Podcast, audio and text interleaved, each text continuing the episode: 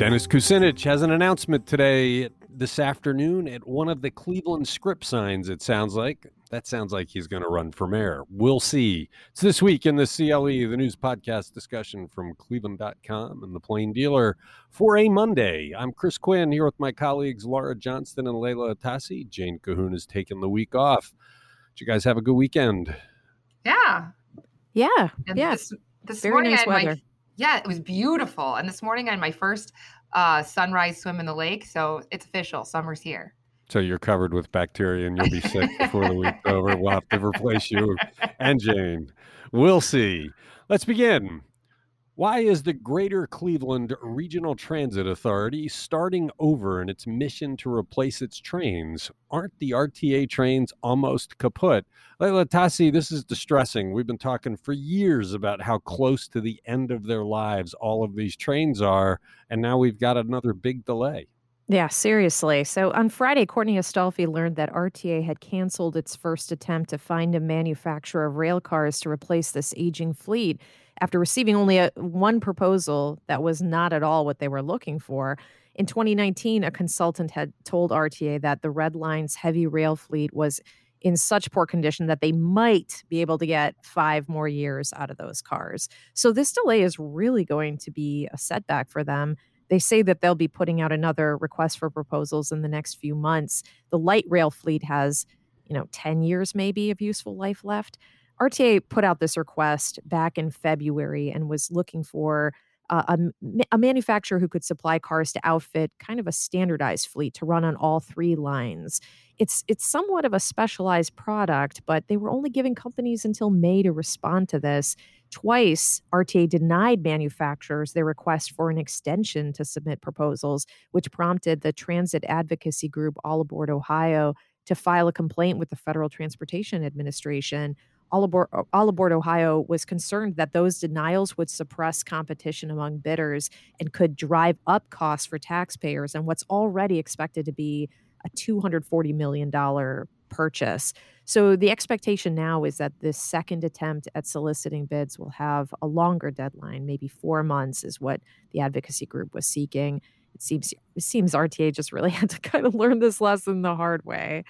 Well, what's sad is it sounds like they knew they are under some urgency. They need to get this done, so they didn't give more time. But the result of that is a staggering amount of more time. Exactly. And they are asking for something that's unusual. It wasn't like it's an off-the-shelf kind of product. They were asking somebody to kind of design for them, and 3 months doesn't seem like a lot of time.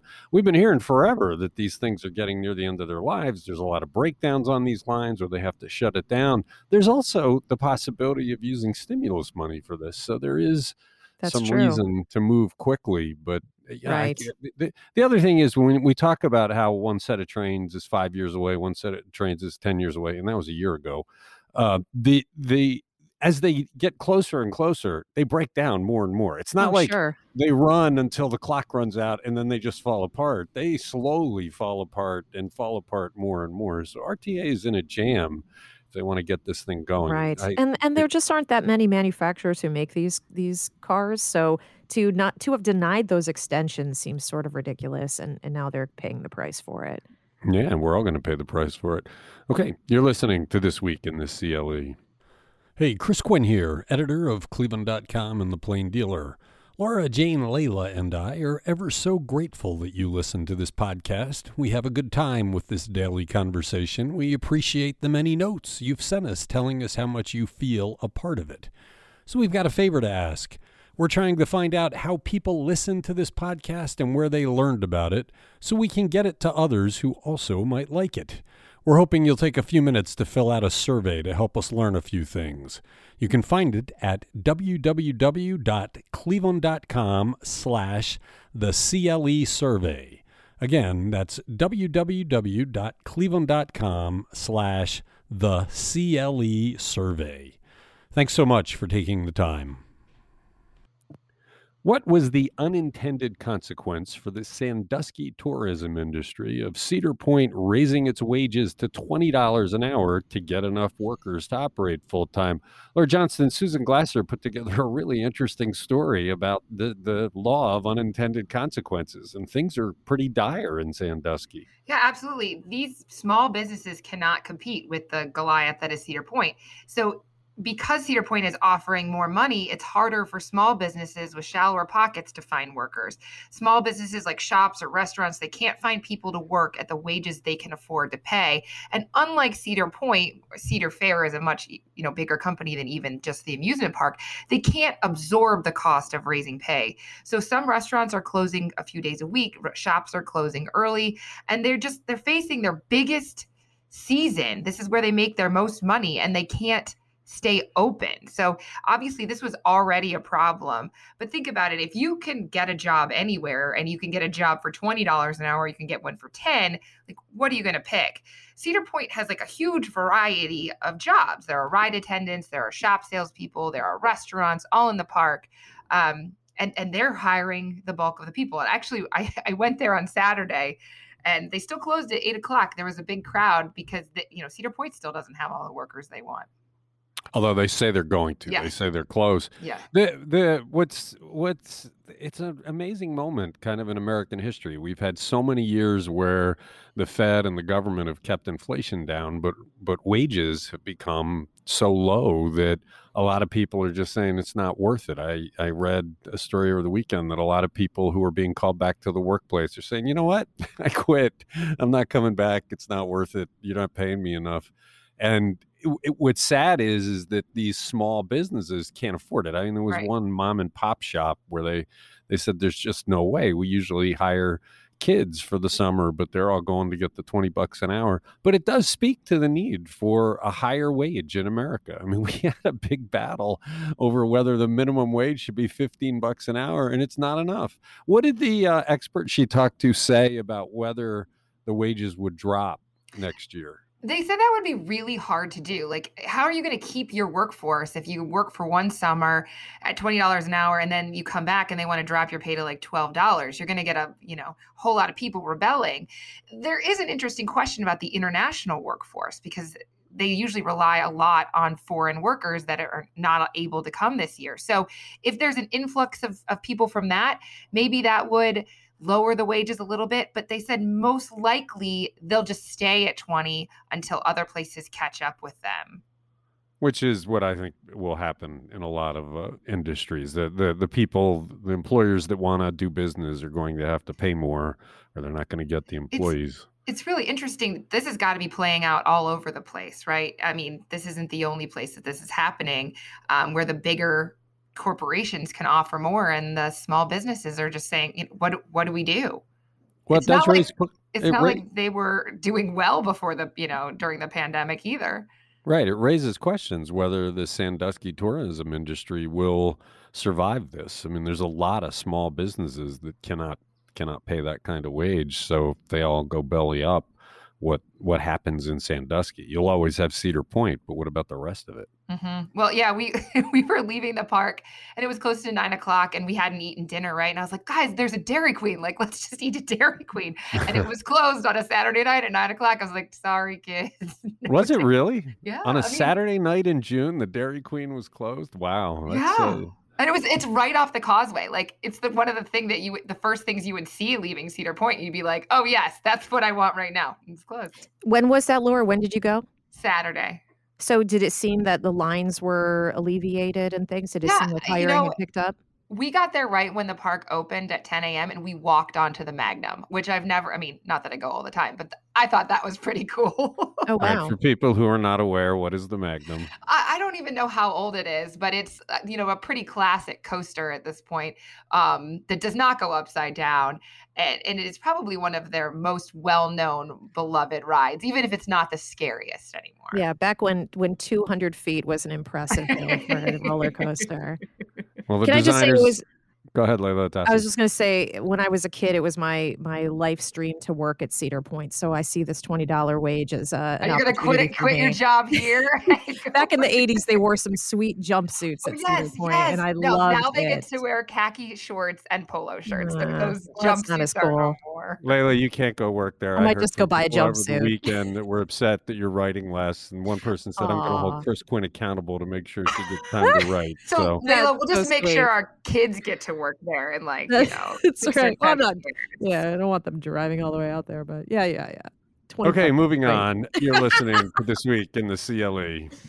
How much money do we think smaller cities and villages in Cuyahoga County will get from the big stimulus bill? And what about towns in neighboring counties?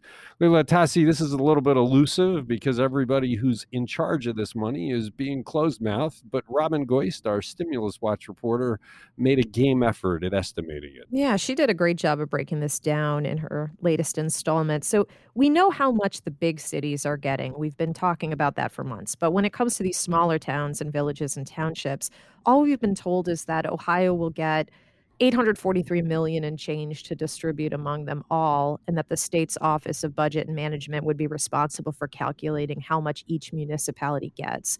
Those determinations haven't been made yet. So Robin went ahead and applied what we do know from census data and from the federal guidelines on distributing this money. And she came up with a pretty solid set of estimates for how much each smaller town in our 7-county radius might get. The calculations for the big metro areas like Cleveland are based on the funding formulas for federal community development block grants, which can be complicated, as Robin's explained in past stories. But for these smaller towns, they'll be getting funding based entirely on population. So the calculation is a lot more straightforward. That said, not every township necessarily gets stimulus money. Ohio is one of a handful of states with so-called weak townships. That means that those townships have a governmental authority, but they might not provide services the way a city does. So they might not even have a use for the money. So it's upon the state to decide which townships should get money and how much. With all of that said, Robin's calculations are based on the assumption that every municipality will get something. If that turns out not to be the case and a couple townships don't make the cut, it would just simply mean that money would be redistributed across the board. But generally, her predictions give us a really strong idea of who's getting what and kind of what we can expect moving forward. And I think those announcements should be made in the next month or two, because I think we're up against some federal reporting deadlines here. So.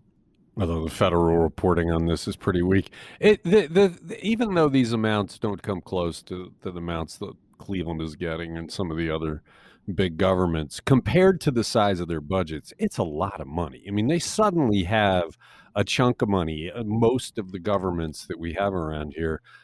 And what do they do with it? Well, how do you use this one-time money to make a difference for your residents? It's part of the reason we're doing Stimulus Watch, but we have yet to hear. I know. Our editorial board published an editorial this weekend for Cleveland saying, come on, let's think huge, wipe out lead paint, or let's put broadband in every single neighborhood, or let's make sure the food bank is whole because they're in the red a bit as they build their new building. But on the small government level, what do you do? What if a handful of them got together and built a bike trail network, that would link up to the towpath to more fully develop something that everybody would use every day. Well, you lost me at a handful of them get together. Nobody gets together around here, okay? There's no crossing fiefdoms when it comes to money. Everyone just scrapes for it and then they, find some piddly use for it. It's there's no regionalism. I'm a little bit surprised that the community isn't coming together in a way to talk about this. Maybe it's all because of the pandemic fatigue and people are trying to get back to normal, but this is a chance to dream. It's the first chance we've had for governments to dream forever. I mean, in my 25 years here, they've never suddenly had a chunk of change that can make a difference. And yet you just are not hearing that thoughtfulness anywhere. Right. There's such a lack of inspired ideas surrounding this, but I love that idea of having some kind of summit to discuss the possibilities. That would be so cool if cities actually did come together in that way, like a brainstorming session for how to spend these millions. God, that's a good idea. Well, think about it. Back in the early 2000s, early aughts, when Jane Campbell first was elected mayor, she brought the community together for a series of brainstorms on what you could do with the lakefront. She eventually caved to the business interest and wouldn't shut down Burke because she was lame. But it was a great exercise. People came from all over the place to just imagine what you could do with the lakefront. Many of the things that they dreamed of are happening today. So why not do that? Why not say, look, Northeast Ohio has a big bundle of money. When you add it all together, those are big sums. What can we do with it to make a difference? None of their budgets are really hurting because of the pandemic. Everybody has pretty much made it through. So there's extra cash, and you just know they're going to squander it. And we'll be looking back 10 years from now going, what an opportunity wasted. This is Laura Johnston. I feel like we've done these big thought things. I don't even remember the name of all of them, where everybody came together and whiteboarded all these big ideas. And I don't know that anything tangible has come out of it. Like right here, we have a tangible thing we could do. Like we could spend this money rather than just dreaming up down the future. So you'd think that they could get everyone together to do it. Yeah. Imagine what if Cleveland Rising had taken place now? Yes, that's what I was looking for, that word. Well, It wasn't just Cleveland Rising. There were three of these efforts, at least that I know about. And in the end, everything you come up with costs money, and there was no money. Now we have the money and there's no ideas. It's like, come on, let's have the ideas. I'm the Greater Cleveland Partnership would normally be sparking this kind of a discussion, or some of the nonprofits would get together and spark the discussion. You're leaving this to city councils and people who are kind of nebbishy to think about running their operations instead of, think about it like the Works Progress Administration, right? We still have the benefit of the money that was poured into that for special projects. This is a version of that. Where is the big thought? Actually, now come to think of it, I am wondering why none of those Cleveland Rising ideas are being connected to this funding stream. How come no one is starting that conversation? I don't know. It's boggling the mind. Wasted energy. Well, we had a big editorial about it Sunday. We're trying to do our part. You're listening to This Week in the CLE. It's June. Summer starts officially next week. So why is it so hard to find a kayak or a paddleboard? And for this, we turn to our yoga practitioner on the paddleboard, Laura Johnston. It's the same reason we're having issues with everything to get supply and demand. So the pandemic caused a huge demand increase in kayaking and other water sports. And there's no slowing down, even though things are reopening. People want them. And there's a supply problem because of the same kind of factory issues and shipping issues with everything else. A lot of these paddleboards are made in Asia. Factories were shut down. Not all of them have completely reopened. And even when they get to the United States, they might be sitting in a container. They might not have the shipping, the trucks to get them where they need to go. So Bill Cochran, who runs Nalu paddleboarding in Rocky River, said that if you want it, you better buy it because they're going to be gone by July. What I found interesting, one of the facts that was interesting in this story is there was a change of heart about these products a few years ago where people suddenly expected them to be durable goods, that they expected them to be long-term use, which I always thought kayaks were because they're not cheap. But paddleboards, I guess, in the beginning were not thought of that way, but now they are, and so they're more expensive to make, which is why getting the materials is a little more difficult.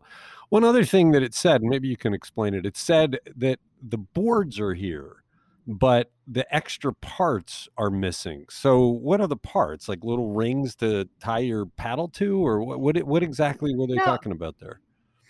I'm not sure exactly what parts are hard to get, but everything, you got to have a leash for your paddleboard, which is like a strap that goes around your board and goes around your foot. Like you legally have to have that so that your board doesn't go get lost in the lake. You have to have that.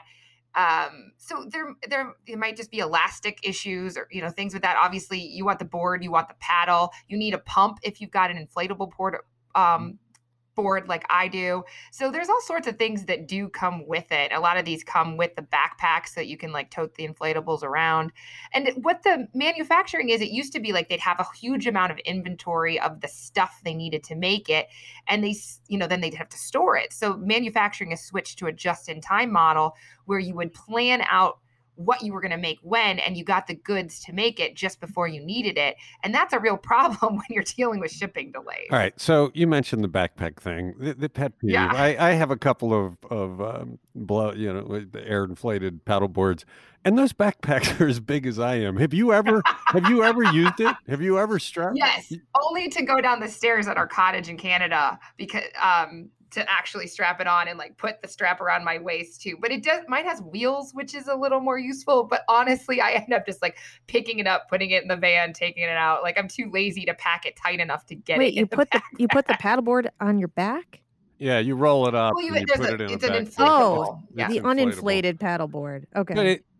But it's really big, even when it's uninflated. And when I look at those backpacks, it's like, putting that on, it just seems like nobody's going to do that. It's a gimmick. Okay, you're listening to This Week in the CLE. What do the Sisters of Charity have in mind for a new health campus in the middle of Cleveland, in the central neighborhood? Leila Atassi, this piece of news broke fairly late Friday, and it sounds intriguing what they want to do there. It is, yeah. Their plan is to create the St. Vincent Charity Health Campus in the city's central neighborhood, aiming to build up medical and social services around the St. Vincent Charity Medical Center. That would serve as the anchor for this project. They control more than 17 acres in the area of the East 22nd Street Hospital. The hope is that development will also help the entire neighborhood, and that organizations that provide educational and health services will also set up shop near the hospital. The Sisters of Charity hired a firm out of Boston, very interestingly, to help develop plans based on the needs identified by residents. And they're going to take the rest of the year to gather that feedback and kind of process it and decide what's best. This concept really spun out of the health disparities that were laid bare during the pandemic that struck minority communities so disproportionately hard. The aim is to address those social determinants of health. And while the Sisters of Charity don't know yet how much this project is going to cost or how they're going to pay for it, they're confident that funding will come because of the high interest in the community to address those social determinants. So it's interesting. I was really kind of struck by the fact that they're going with a firm out of Boston to kind of figure out what the needs are for people here in Cleveland, because they're really starting from scratch. They don't really know what the needs are in our community. I'm surprised that they would go with an out-of-town firm, but you know, who knows? The old juvenile court building, actually a beautiful historic building, is right in that area. And one of Armand Budish's better ideas was to convert that into a treatment facility for people who are arrested with substance abuse problems, and align it with St. Vincent Charity Hospital, because they do a lot of that kind of work. And I wonder if nobody's saying that yet, but I wonder if that's part of the thought here, because that would extend the St. Vincent campus a bit, because they're not right next to each other, but it would build a bit of a symbiosis. And I wonder if that's what they're trying to do, is to put all that together. Be cool to see what they come up with. Really good that they're talking to people before they go into it, making sure they get buy-in, because we don't always get that. So, St. Vincent Charity Hospital is always a little bit in risk, I think, because they're in a city with major hospital systems. And if this could give it some longer-term health, that would be good too. You're listening to This Week in the CLE. How is Business Volunteers Unlimited, which recruits and trains professionals to serve on nonprofit boards, dealing with the dire need to diversify the nonprofit boards by race and gender? Laura Johnston, there's a major transition going on at this organization, which makes this an interesting time to talk about it. Yeah, they're getting a new CEO, and it's a process that they've been doing for the last couple of years, but I think there's just been more and more interest and emphasis on getting minority applicants for volunteer boards, because it's really important to have a diverse set of leaders for all of these nonprofits. Business Volunteers Unlimited recruits and trains local professionals to serve on the nonprofit boards. In recent years, they've matched about 15% of their matches have been people of color. And they've bumped that up to about 26% this year. They've helped 100 people get on volunteer boards, in part because they really amped up their Minority Pipeline Initiative Task Force last year after the George Floyd protests. They added new members, including former Cleveland Mayor Michael White and retired PNC Bank executive Paul Clark. And not only do they vet professionals, see if they're a good fit, try to find the right board for them to be on, but they also help train them so they understand what's expected as a board member, so they don't have to spend as much time getting acclimated once they join. And it actually waives the fee for minority applicants because they're really, really focusing on getting more. So there must be more nonprofit boards than I know to have an organization that's just focused on doing this. Are they just busy all the time trying to find people to serve on these boards? They must be. I mean, I don't even know how many nonprofit boards there are in Cleveland. It does feel like there's a new nonprofit popping up all of the time. But the idea is that you don't want just like a token minority on a board, right? You want it to be organic and you want there to be more than one so that they have a real influence. Randy McShepherd chairs the task force at Business Volunteers Unlimited. He said it's not about just checking the box. At one point, and this was years ago, like more than a decade ago, he said he was asked to be on 22 boards in one year. And that was not a compliment. That was just because they didn't know any other minority applicants or, people who might be interested. So his goal is just to encourage a whole lot more people to get involved. Okay, good stuff. Check out the story on Cleveland.com. You're listening to This Week in the CLE.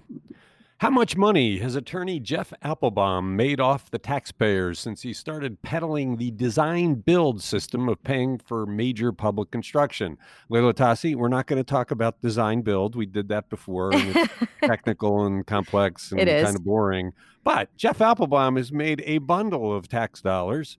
What did we learn? Yeah, so Courtney Astolfi got the records and discovered that since 2009, Applebaum's firm, Project Management Consultants, which is a subsidiary of the law firm Thompson Hine, has made at least $10 million on public contracts, and much of that was on contracts that use this so-called design-build structure. And, Applebaum is really the guy who kind of paved the way for using design-build in Ohio on public projects. Before 2011, state law required all projects to be traditionally bid. And Applebaum explained to Courtney that as a lawyer, he had been representing contractors in public contracts that went south, and he saw the same problems over and over and over again with these traditionally bid projects. And so he saw design build as a way to improve upon that system. So he lobbied the state government for a change to the law, and he succeeded. And since then, some of the biggest public contracts of his have been design build, the MedMart, the Huntington Convention Center, and the Hilton Hotel. And one contract kind of leads to another. So county legislation approving the contract for the Hilton states that the work went to Applebaum's firm because it had also served as the owner's rep on the convention and the global centers. Currently, he's working also on the new county jail, for which county council recently approved a $1.27 million extension on what began as an $800,000 contract for him. So that's kind of the news peg on this story. That said, I think it's important to note that Applebaum worked on many projects that predated the change in the law that allowed design build, such as Gateway, for instance. He was he has a very strong reputation in his field. His services are sought out nationwide, and that's what he told Courtney. He says, he could actually be making a whole lot more money in the private sector, and that the county's actually getting him for a bargain. In a statement, Armin Budish agreed with that and said, we're lucky to have such an expert as Applebaum in our own backyard here. His critics say it's never good when a government becomes loyal to one contractor. Lee Weingart, who's running for county executive, pointed out to Courtney that when you use a consultant or contractor over and over again, it could get to the point where you just kind of go along with whatever the contractor says without scrutiny. And in the case of the jail project, Weingart says that could lead to building a much bigger facility than is necessary. So it's just a great, great story, tapping into some old records and looking back on the history of Applebaum's career and how much he's profited on these public contracts. He can be abrasive as hell when you question design build, but there is one thing in that story that really speaks in favor of him. The one big project he was not involved in was the juvenile justice complex, right, which was a disaster. I mean, it's almost like Jimmy DeMora held on to that one because he wanted to be graft and corrupt and all that. And so that thing, the cost overruns were ridiculous. It was built like a Taj Mahal. So when you see that's the one project he didn't work on, and it was such a bad one, you got to kind of sit back and think maybe everybody's right that that's he's a good guy for controlling stuff. He did say for free, he's done a big analysis where he's trying to shrink the size of the jail and justice center. So, I mean, what did the hotel come in? 30% or 30 million under budget. I mean, we have had some real successes fiscally by doing it this way.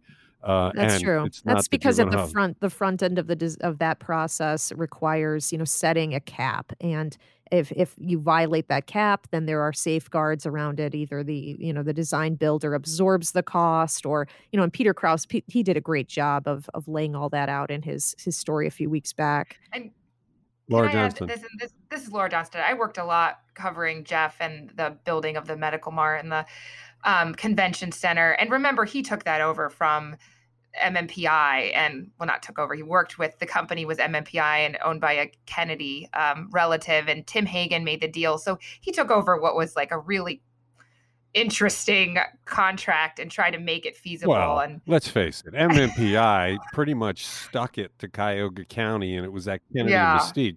Applebaum came in and cleaned that mess up. That was headed for pure disaster. You could still say the Medical Mart was a stupid idea, but it wasn't his idea. He was the guy that fixed it and brought it into some control. We've spent a lot of time talking to him over the years, and it does feel like when you look in total that he's been good for the taxpayer. And he is one of those people that you can be like, well, what exactly does this mean? Like, please explain it in English. So I've always appreciated that about him. Yeah, so good stuff. Check out the story by Courtney Astolfi on Cleveland.com. You are listening to This Week in the CLE. Always like talking on Mondays. We have lots of good, meaty stories to talk about. Tuesday is the tough day, so let's get to work. Thanks, Laura. Thanks, Leila. Thanks to everybody who listens to this podcast.